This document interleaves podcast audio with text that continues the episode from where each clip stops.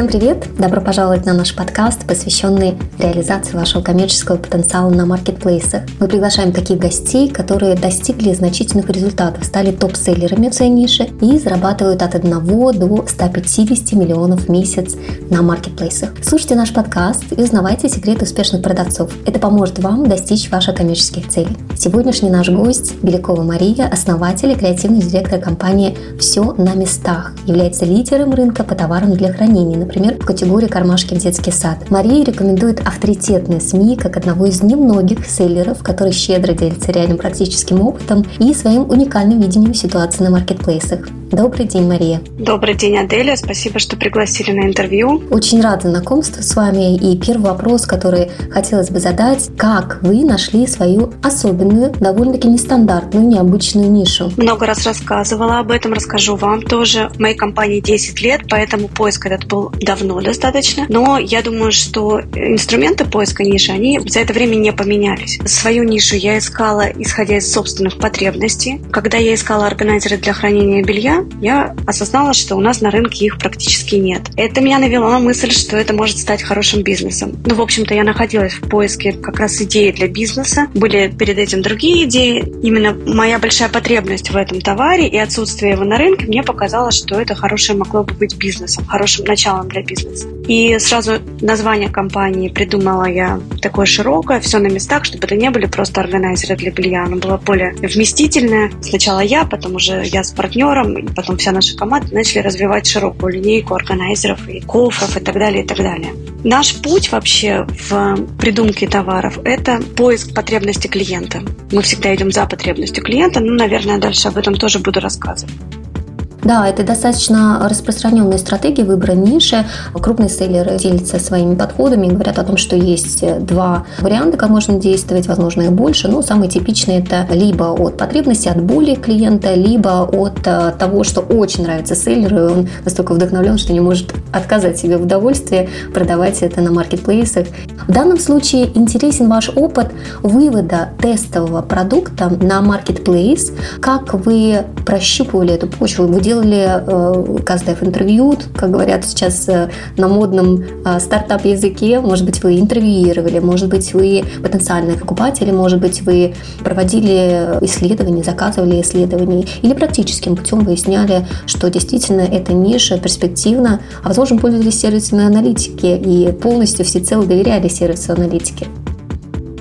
А, в этом смысле наш путь не был тривиальным, потому что именно на маркетплейсы мы вышли очень давно. У нас был сначала розничный магазин в интернете, просто сайт. И были группы в социальных сетях, через которые мы продвигали свои товары. Когда только-только начинались маркетплейсы, мы сразу на них вышли. Более пяти лет мы находимся на Wildberries и более семи лет на Озоне. Мы очень давно на Ламоде, и мы такие первопроходцы. Если говорить про Wildberries, одну из ведущих площадок России, то мы на ней появились, когда там была только одежда. Ничего, кроме одежды, не было. Когда мы пришли туда со своими органайзерами, мы сразу, конечно, стали заметны, мы сразу стали продавать, и этот путь, он был очень хорош, с одной стороны, то есть мы почувствовали первый тренд, что это будет, что это будет продаваться, но он нас разбаловал. Дальше, если я буду говорить об ошибках, я как раз скажу, что на какие грабли мы там понаступали. Мы можем и сейчас поговорить об этих ошибках, рассказать о том, что, возможно, это как раз была та самая ошибка, которую, которую кстати, подмечают э, некоторые другие э, крупные сейлеры, о том, когда приходит большой успех, очень важно не расслабляться, а наоборот, э,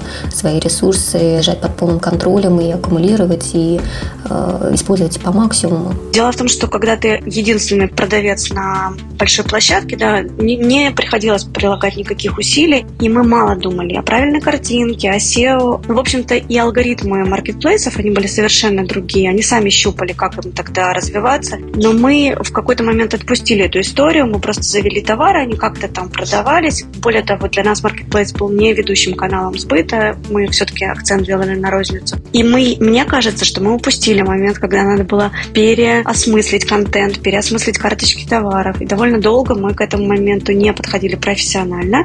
Это вот я считаю ошибкой. То есть, если вы заходите сейчас на маркетплейс, надо сразу делать хороший качественный контент, хорошие фотографии, видео, презентацию вашего товара, сразу разбираться, какие поля надо заполнять в карточке товара, как правильно их заполнить. Лучше немножко потратить времени, взять консультацию платную или пройти курс обучения. Но в этом досконально разобраться, один раз это сделать правильно, чем потом, как мы неоднократно менять фотографии, менять описание, то мы объединяли товары, то мы их разъединяли. Ну, в общем, был такой, как раз-таки у нас был путь проб и ошибок, потому что изначально мы зашли на такую сырую площадку. Другими словами, вы рекомендуете по полной, на высоком качестве э, запускать продукт э, даже в состоянии теста, когда вы тестируете нишу, уже делать э, качественные карточки и продвигать так, как это уже не тест, а полный запуск? Я могу основываться на нашем опыте, и я считаю, что да. В любом случае, это вложение в товар, в любом случае, это время и силы. Я скажу, что если вы сделаете карточку плохо, вы неправильно протестируете, вы не поймете, какой реально выхлоп может быть с этого рынка.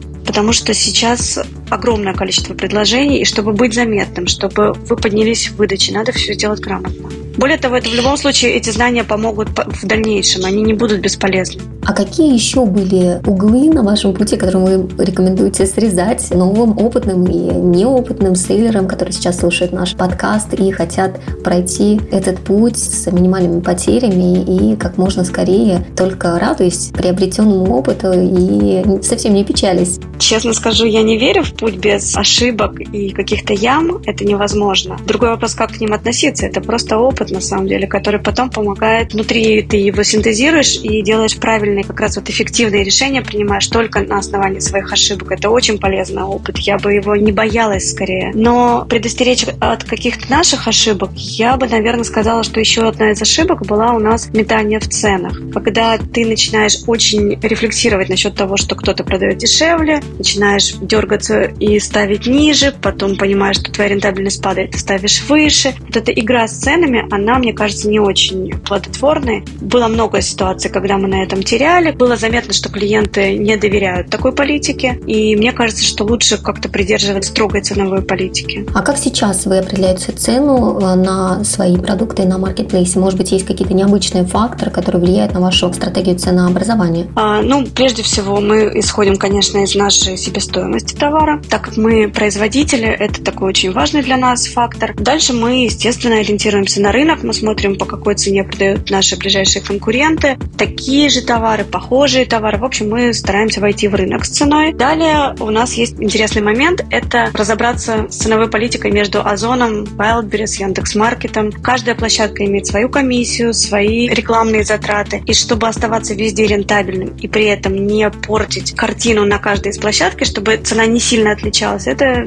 прямо отдельная наука у нас. Мы анализируем это, мы стараемся все время учитывать все факторы, которые есть на каждой площадке, и стараться, чтобы цена сильно не отличалась, при этом, чтобы мы оставались рентабельными. Вот это такая сложная математика, наверное, но это для тех, кто выходит на много площадок. Если на одну площадку, то это прежде всего, конечно, себестоимость и конкуренция, чтобы это было в рынке, при этом, чтобы вы зарабатывали. Цена, безусловно, очень сильный фактор, который влияет на решение покупателей а, купить у вас или купить у конкурента. И все же этого недо... ценообразования недостаточно для того, чтобы поднять продажи до топ-уровня. Как вы считаете, благодаря чему вы смогли это сделать? Как вы пришли к тому, что вам это удалось, а другим, несмотря на многочисленные попытки, до сих пор не удается? Чем ваш секрет? Это несколько факторов, безусловно. Первый, еще раз повторю, что мы производители. Мы не напрямую, у нас нет фабрик, у нас нет заводов, у нас нет своих швей. Мы размещаем заказы на производствах как в России, так и в Китае. Но мы являемся э, создателями идеи. Мы разрабатываем товар, мы разрабатываем его функционал, мы пишем ТЗ, и мы делаем свой дизайн. Дальше мы работаем с нашими фабриками, с нашими партнерами, и уже разработанный товар предлагаем маркетплейсам. И это дает нам преимущество, потому что мы можем влиять на товар. Мы можем влиять на его качество. Мы можем, изучая потребности клиентов, это у нас целая отдельная да, это система изучения комментариев, что людям нравится, что не нравится и в наших товарах, и в товарах конкурентов, мы можем добавлять это в функционал, мы можем добавлять правильную расцветку, какой-то правильный размер товара и так далее, и так далее. И таким образом удовлетворять спрос клиентов, который еще не удовлетворен рынком. Это вот конкурентный наш фактор. Второе – это аналитика. Мы очень много уделяем времени аналитике. Мы анализируем и наши продажи, что повлияло на рост или на спад, и мы анализируем конкурентов. Бывает так, что товар продается хорошо, мы ничего не меняли, контент не меняли, карточку товара не меняли, товар не меняли, резкий спад продаж. Мы идем на площадку, анализируем, вышел новый конкурент. Что-то предложил либо по цене, либо по функционалу, может по дизайну, может по комплектации. Какой-то не один товар, а комплект и это более интересно и выгодно, тогда мы тоже на это реагируем. То есть аналитика, я считаю, что это очень важно в компании. Анализировать, как заходят ваши какие-то действия клиенту, и то же самое анализировать, что делают другие э, лидеры рынка. Да, безусловно, аналитика важна, важно держать руку на пульсе и понимать, что происходит на рынке. Особенно, когда вы хотите как селлер оставаться конкурентоспособным и становиться лидером в своей нише. Сейчас каждым месяцем мы видим, что конкуренция на маркетплейсах растет, она усиливается. И здесь нет единого мнения у успешных селлеров, что именно позволяет оставаться конкурентоспособным. Есть ли какая-то формула успеха, алгоритм, которому следуешь, и вот ты уже на коне. Какой ваш подход к тому, чтобы выигрывать конкуренцию в дне сегодняшнем, несмотря на э, ее ужесточение э, с каждым днем? Наш подход, повторюсь, аналитика, и мы это ввели в систему. У нас есть аналитические отчеты, которые мы делаем на регулярной основе еженедельно. Еженедельно мы смотрим свои продажи. Ежемесячно мы анализируем продажи конкурентов. У нас есть планерки с нашими сотрудниками. Скажу тоже, может, вдохновляющую вещь, но то, что наша компания 10 лет существует э, удаленно. Мы тоже были первопроходцы в этом до пандемии. Мы как э, до пандемии освоили маркетплейсы, многие пришли туда в пандемию. Также и удаленную работу мы освоили 10 лет назад, когда это не было трендом, это не было привычно, и выстроили хорошую систему работы с нашими нашими сотрудниками у нас и маркетологи, и продавцы, и логисты, и закупщики, люди, работающие с производством, все работают удаленно. Все это в основном начинали как мамы в декрете, потом благополучно просто перешли к нам из декрета, уже вышли к нам на работу. Все официально оформлены. У нас есть своя система, у нас есть э, тематические чаты, у нас есть планерки, есть там поле такое в интернете, в Trello мы создали, где мы видим все бизнес-процессы. И вот как раз аналитики всех процессов мы уделяем большое внимание и только наблюдая за тем, как развивается рынок, как развиваешься ты на рынке, ты можешь делать правильные шаги и правильные решения. Да, никто не застрахован от ошибок, ошибок у нас тоже было немало. Но какие-то ключевые решения, которые приводили нас к росту, я считаю, они основаны именно на сборе постоянном статистики продаж, наблюдением за рынком, за конкурентами. Никуда от этого не уйти, это очень важно. А вы затронули интересную тему изменений ситуации на маркетплейсах, в том числе изменения аудитории на маркетплейсах, как она меняется а, от года к году. По вашему мнению, она становится более искушенной или она становится более чувствительной к ценам? А что происходит в умах и сердцах пользователей маркетплейсов сегодня, в отличие от того, что происходило еще год назад? Да, аудитория очень сильно меняется. С момента того, как мы пришли в маркетплейсы, это были в основном мамы, продвинутые пользователи интернета. Ну, вот такой средний портрет э, покупательницы на Wildberries, Озон, Ламоде. Плюс-минус. Примерно мы понимали возраст, примерно мы понимали, с какой визуальной картинкой надо к ним прийти и кто сидит по ту сторону экрана. Сейчас это абсолютно разношерстная публика. В маркетплейсы пришли все. Пришли бабушки, пришли дедушки. Мы это видим по своим родственникам. Все освоили гаджеты. Более того, это связано не только с тем, что люди научились. Это связано с тем, что маркетплейсы активно захватили маленькие города. Мы видим, что в самых малюсеньких населенных пунктах уже есть выдача Wildberries, Озон, Яндекс.Маркет. У меня партнер ездила вот сейчас в Поляну, Сочи, а там Яндекс.Маркет доставляет. То есть везде, где бы ты ни находился, ты можешь получить товары с маркетплейса. Это сильно расширило аудиторию и, соответственно, диапазон клиентов очень расширился. Сейчас не так просто угадать, какую картинку надо показать клиенту, чтобы она сработала. Именно потому, что клиенты очень разные. Поэтому тестирование контента – это крайне важный тоже процесс сейчас на маркетплейсе. Можете попробовать так, не заходит так, пробовать по-другому. Нету никакого золотого правила, к сожалению или к счастью.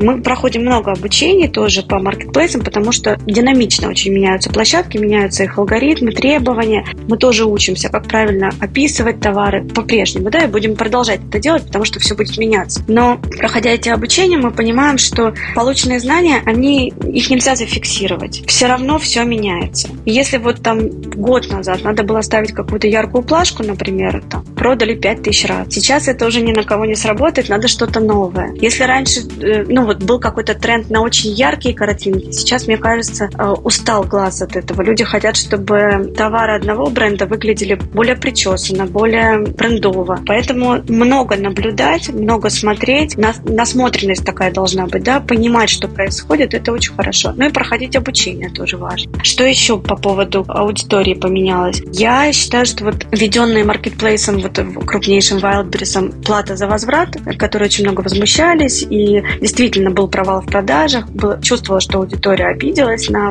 маркетплейсы. Тем не менее, люди настолько привыкли уже э, потреблять товары именно на Wildberries, им удобно, заказал 10 пар ботинок, пошел померил, от 9 отказался, и все равно они посчитали, что заплатить эти 50 рублей за возврат это выгоднее, чем потратить деньги на поездку, если это говорить про мегаполис, там где-то перекусить, потратить 4 часа, вернуться. Я просто разговариваю много, ну, стараюсь тоже чувствовать аудиторию, много с людьми, с клиентами. Они говорят о том, что ничего, я готов заплатить эти деньги, но я не променяю Wildberries на торговый центр. Я думаю, что отток из торговых центров будет происходить и дальше. Это такой макротренд как раз. И мы будем видеть все больше переход в маркетплейсы. И здесь, конечно, интересно поговорить о том, как будут сами маркетплейсы да, меняться в связи с этим. Давайте поговорим на эту тему. И у нас есть макротренды, которые формируют картину завтрашнего дня. У нас есть микротренды, которые мы не можем игнорировать. Они существенно влияют на развитие событий в нише. И э,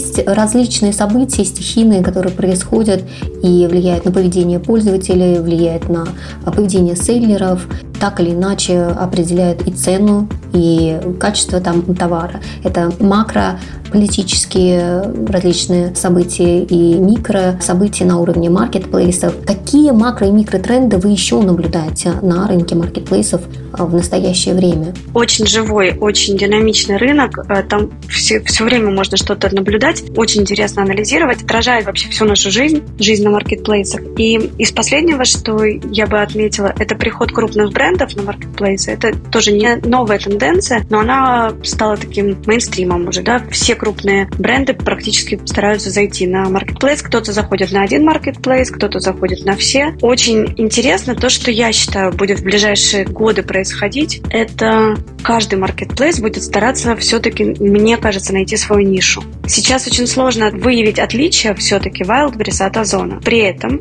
например, Яндекс.Маркет сделал уникальный, на мой взгляд, кейс. Они как-то вошли в партнерство с Икеей. Если следите, знаете, то у них прям представлены товары Икеи. Я думаю, что многие маркетплейсы сейчас пытаются какие-то такие кейсы себе получить и будут искать свою нишу. Если Ламода завоевала сердца людей как площадка, на которой продается качественная одежда, то чем отличить Wildberries от Озона, пока очень сложно все-таки сформулировать. Я думаю, в ближайшие пару лет они должны будут как-то каждый найти свою нишу. Кто-то, может, пойдет больше в технику, кто-то, может, больше в продукты, но как-то они будут отличаться, потому что сейчас мы это видим постоянное перетекание клиентов. Ты можешь сделать акцию на одной площадке, и мы точно видим, что продажи поднимаются и на второй, потому что люди все время мониторят цены на одни и те же товары там и там. То есть если ты где-то прорекламировался на одной площадке, они точно вырастут и на второй. Я предлагаю сейчас пофантазировать всем вместе, нашим слушателям и а, вам, Мария, тоже подумать о том, каким может быть позиционирование у Wildberries э, уже совсем скоро, в случае, если появится огромное желание выбрать отдельное направление и отстраиваться от конкурирующих э, маркетплейсов. Как, например, Wildberries может себя перепозиционировать? Какое направление больше шансов есть прийти? Ну, я думаю, что Wildberries все-таки будет э, делать акцент на одежду, так как у них всегда были примерочные, и действительно люди больше покупают одежду, я думаю, что на Wildberries все-таки. А Озон, возможно, это будет техника, Возможно, они будут больше делать акцент на продукты питания. Не знаю, мне сложно предугадать. А нам очень интересно мнение наших слушателей. Пожалуйста, заходите в наши каналы в социальных сетях и делитесь своим мнением, что вы думаете по этому поводу, как себя может перепозиционировать Wildberries для того, чтобы стать еще более успешным и более востребованным, выигрывать эту конкуренцию и далее. И сейчас Озон откусывает большую часть пирога на этом рынке и начинает все больше и сильнее конкурировать с Wildberries. Может быть, мы порекомендуем Озон присмотреться к конкретным нишам, направлению и сделать ре э, репозиционирования. Вернемся к вопросу о поведении, об изменении поведения аудитории на маркетплейсах. Мы понимаем, что это поведение, да, оно э, меняется под влиянием различных обстоятельств, но мы также понимаем, что последние месяцы они существенно повлияли на расстановку сил на рынке маркетплейсов. Какие изменения в потребительском поведении вы заметили в последние несколько месяцев? Потребители стали активнее на маркетплейсах или они стали пассивнее, покупательская способность сокращается? Или мы видим новое необычное поведение, с которым мы раньше не встречались? Его нужно учитывать в продажах.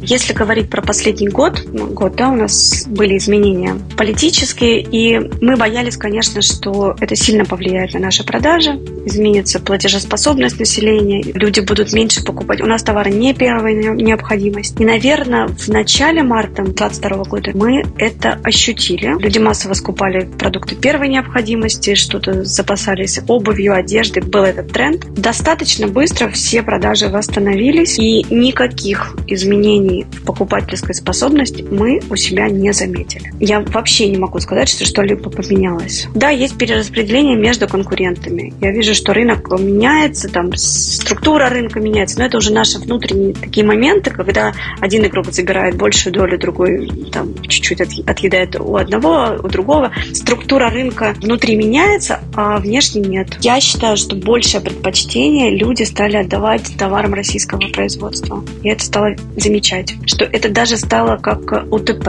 Многие стали выносить это в карточке товара на первую страницу, о том, что мы делаем это в России. Наверное, какой-то такой есть этот момент. Да, он не для всей аудитории, безусловно, но те, кто живут в России, для них стало важно поддержать своего производителя. То есть появился такой потребительский патриотизм, и мы его видим. А мы можем сказать, что это макротренд или микротренд, который только зарождается? Ну, наверное, пока микротренд, но вполне возможно он станет более глобальным. Вы также упоминали ранее о том, что пользователи все больше ищут опыт соприкосновения с брендом. Что, если в скором будущем с приходом все большего количества сильных, известных, международных, возможно, брендов на наши российские маркетплейсы, а что, если пользователи станут еще более искушенными, разбалуются в конец и в итоге будут э, ждать не просто просто опыта, который подразумевает хорошее качество товара, ну еще и такого же опыта, как если бы они приходили, например, в бутики, когда их обслуживают полностью брендированная продукция, возможно, дополнительный сервис оказывают, починка, ремонт и так далее, дополнительно или программа лояльности специально для этого магазина на маркетплейсах, возможно, любые другие инструменты маркетинга, которые могут поддерживать лояльность бренду. Как вы думаете, к чему мы в итоге придем с приходом такого большого количества крупных, мощных брендов на маркетплейсы? Я с вами абсолютно согласна. Я думаю, что будет развиваться доп. услуги на маркетплейсах. Скорее всего, появится возможность напрямую общаться с клиентами, что-то им предлагать по замене, по сервису. Я думаю, что клиенты будут все более действительно избалованы, и угодить им нужно будет придумывать как. А крупные бренды, конечно, будут все больше завоевывать рынок маркетплейсов, и нам, и более мелким компаниям будет все сложнее. И вообще для меня сейчас таким важным наблюдением является, что мало того, что приходят бренды на маркетплейсы пришли в большом количестве производителя. И это важно отмечать для себя, понимать этот тренд и правильно в нем ориентироваться. Что этот тренд значит для людей, которые не производители? Во-первых, вы можете идти по нашему пути, тоже разрабатывать продукт и размещать его на производстве. Речь идет о любых фабриках и любых производствах. Вы можете разрабатывать как минимум, например, упаковку под своим брендом, а, собирать какие-то сеты, делать э, на основании этого что-то уникальное. Идти в уникальность, я считаю, что это очень правильный путь. Оставаться в парадигме купил-продал будет очень сложно. Вы не влияете ни на качество, ни на цену, по сути, только на карточку товара, на контент. Этого достаточно мало, чтобы оставаться в рынке и уж тем более быть лидером. Как вы планируете адаптироваться к этим изменениям в маркетинге на маркетплейсе в ближайшие ну, 2, 3, 5 лет? И как вы рекомендуете нашим слушателям начать подготовку к этим изменениям, чтобы реагировать вовремя на эти изменения, оставаться конкурентоспособными? В нашей жизни очень трудно прогнозировать на 2-3-5 лет. Мы уже перестали это делать. Ну, на 2 года, да, еще 2 года пытаемся. Мы, конечно, все больше и больше уходим фокусом внимания своего в продукт. Я считаю, что это единственный путь, который может принести успех. Фокус внимания весь должен быть в продукте. Качество продукта, упаковка продукта, сроки доставки продукта. Ну, это комплексно, все это мы назовем продуктом. Я предлагаю нашим слушателям, которые, может, только задумываются о том, чем им заниматься, или они уже выбрали нишу, подумать, чем они могут отличиться от других, как они могут улучшить свой продукт и как они могут это донести до своего клиента. Я, честно говоря, другого пути не вижу. И мы на этом фокусируем все наше внимание. И наш дизайнер, и те люди, которые производят товары, те люди, которые занимаются контентом. Мы все время думаем о том, чем мы отличаемся, чем мы лучше, как нам это донести. Вот, собственно, и есть наше конкурентное преимущество. А какие еще рекомендации вы под конец нашего подкаста можете дать нашим драгоценным слушателям с учетом того, что мы очень хотим, чтобы их путь стал еще более успешным, они как можно раньше пришли туда, где видят себя, где хотят быть и где очень большие продажи? Я бы посоветовала, во-первых, получать удовольствие от процесса, а не гнаться за результатом, а прямо в процессе уже начать получать удовольствие. Не бояться ошибок, не бояться небольших провалов, больших провалов. За 10 лет у нас было огромное количество кризисов, всевозможных ситуаций, когда нас подводили всякие партнеры. Это ничего не значит, это только вас укрепляет. Упал, поднялся, идешь дальше. Это самое главное, что я хочу пожелать всем вашим слушателям. Опыт, он поможет вам все больше и больше принимать правильных решений. Просто не бойтесь, идите, пробуйте, обучайтесь. И подобные подкасты, между прочим, в свое время я очень много вдохновлялась и слушала программу с предпринимателями. И по сей день стараюсь слушать предпринимателей, потому что живые люди, которые проходят свой путь и делятся информацией, это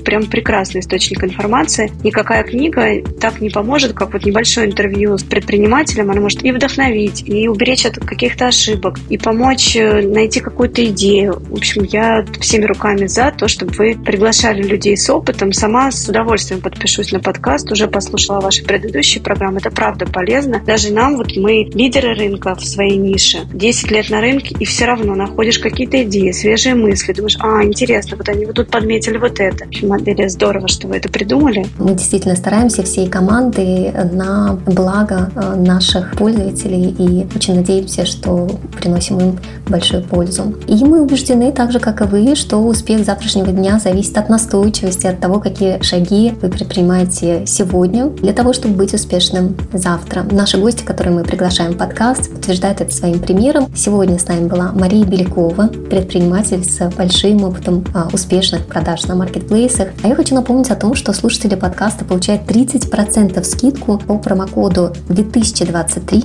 на использование сервиса аналитики MoneyPlace. С нашей точной аналитики вы всегда знаете, в каком направлении двигаться, чтобы зарабатывать миллионы. А мы вам рады помогать на этом пути. Подписывайтесь на наш подкаст. Спасибо и до новых встреч!